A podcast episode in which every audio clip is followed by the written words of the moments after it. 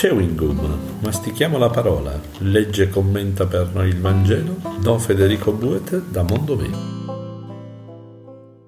Dal Vangelo secondo Marco capitolo 1 versetti 29 e 39. In quel tempo Gesù uscito dalla sinagoga subito andò nella casa di Simone e Andrea in compagnia di Giacomo e Giovanni. La suocera di Simone era a letto con la febbre, subito gli parlarono di lei. Egli si avvicinò e la fece alzare prendendola per mano. La febbre la lasciò ed ella li serviva. Venuta la sera dopo il tramonto del sole, gli portavano tutti i malati e gli indemoniati. Tutta la città era riunita davanti alla porta. Guarì molti che erano affetti da varie malattie, scacciò molti demoni, ma non permetteva ai demoni di parlare perché lo conoscevano. Al mattino presto si alzò quando ancora era buio, uscito, si ritirò in un luogo deserto e là pregava.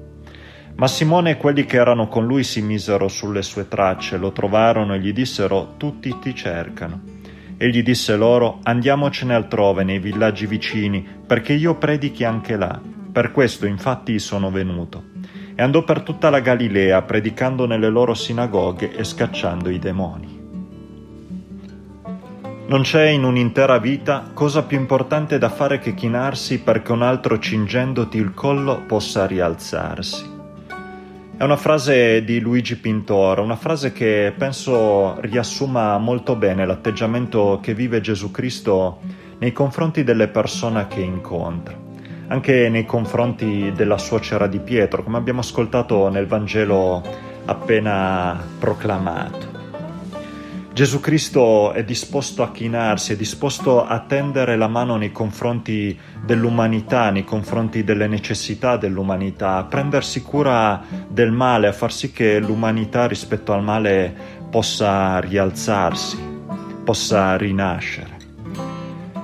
Chiediamo allora al Signore che questo atteggiamento che Lui vive, questo atteggiamento di cura, di dedizione, questa mano tesa possa essere in qualche modo uno stile che abita anche la nostra vita, che possiamo anche noi, come lui, tendere la mano nei confronti degli uomini e delle donne che incontriamo nelle nostre giornate, che possiamo in qualche modo far sì che questi uomini e queste donne, afferrando la nostra mano, possano in qualche modo rialzarsi rispetto alla situazione di male con cui fanno i conti e chiediamo anche a Lui che nella nostra vita ci siano uomini e donne che invece la mano la tendano a noi, che ci siano di sostegno e di aiuto.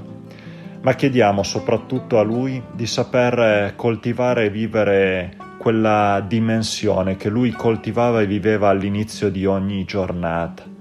Coltivare e vivere la dimensione della preghiera, la relazione con Dio Padre, perché effettivamente percependo la cura che Dio ha nei nostri confronti, nei confronti della nostra vita, a nostra volta poi possiamo vivere questo atteggiamento e questa cura nei confronti degli altri.